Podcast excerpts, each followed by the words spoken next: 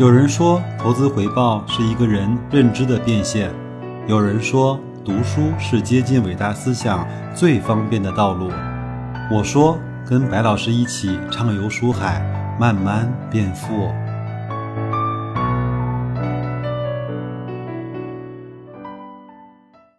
各位书友，大家好啊！有一次在后台的互动呢，有一位叫张开的朋友。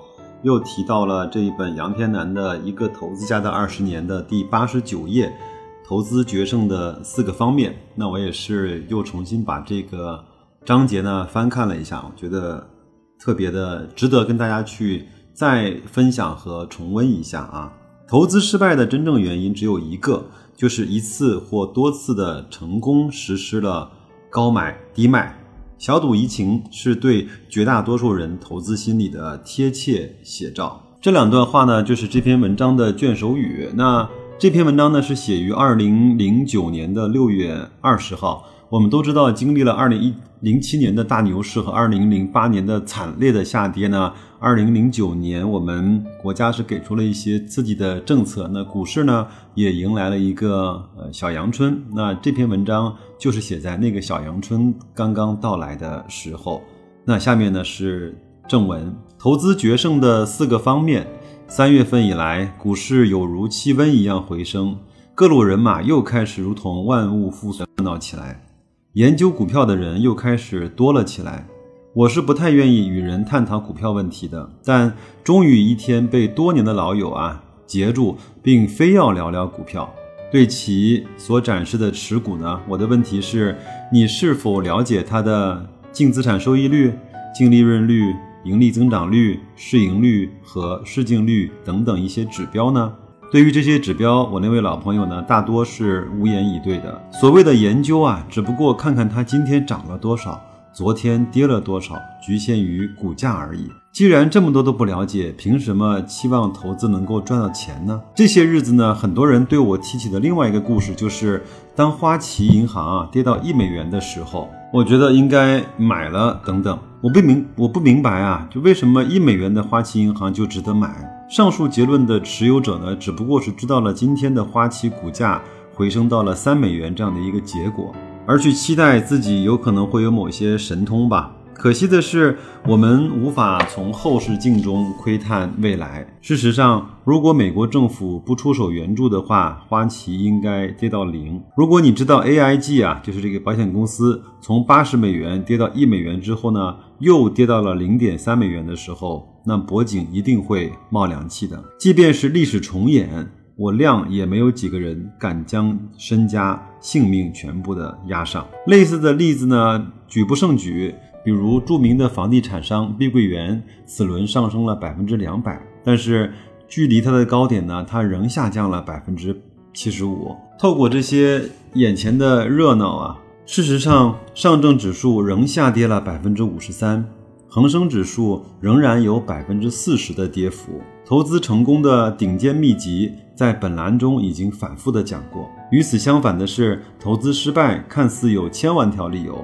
实际上真正的原因也只有一个，就是一次或者多次的成功了实施的高买低卖，无他。你也许会持有没关系，反正我是拿一点点钱来试试的观点。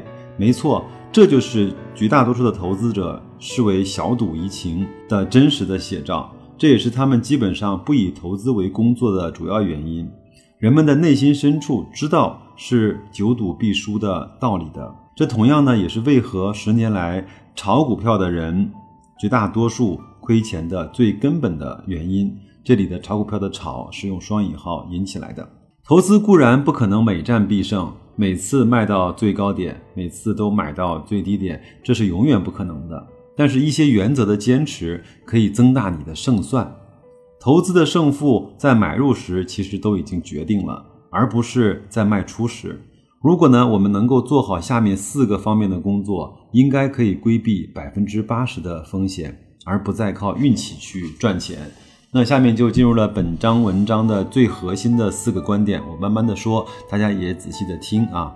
第一，找到合适的投资对象，即就是说要找到合适的企业，长期而言，一家企业连续很多年都赚钱，而且一年赚的比一年多，股价呢最终会上涨。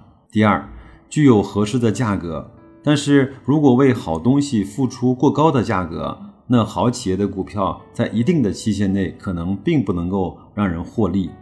好价格对于买家而言，是在同一对象的情况下，价格越低越好。即便持同一理论的人，也可能出现估值的不同，这涉及估值问题，复杂到可以独立成篇。第三，不要将借款和短期资金用于投资。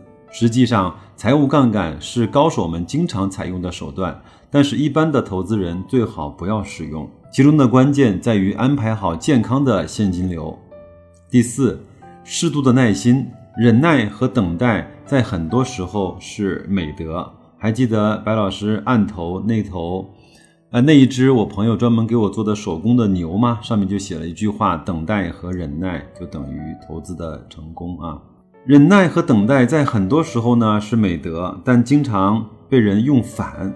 很多人的耐心体现在被套的时候，经过长久以至于被遗忘的等待，稍有反弹。即脱手，弹冠相庆时，眼睁睁地看着大牛脱缰而去；待总结出应该如何如何的经验时，往往是陷入下一个灾难的开始。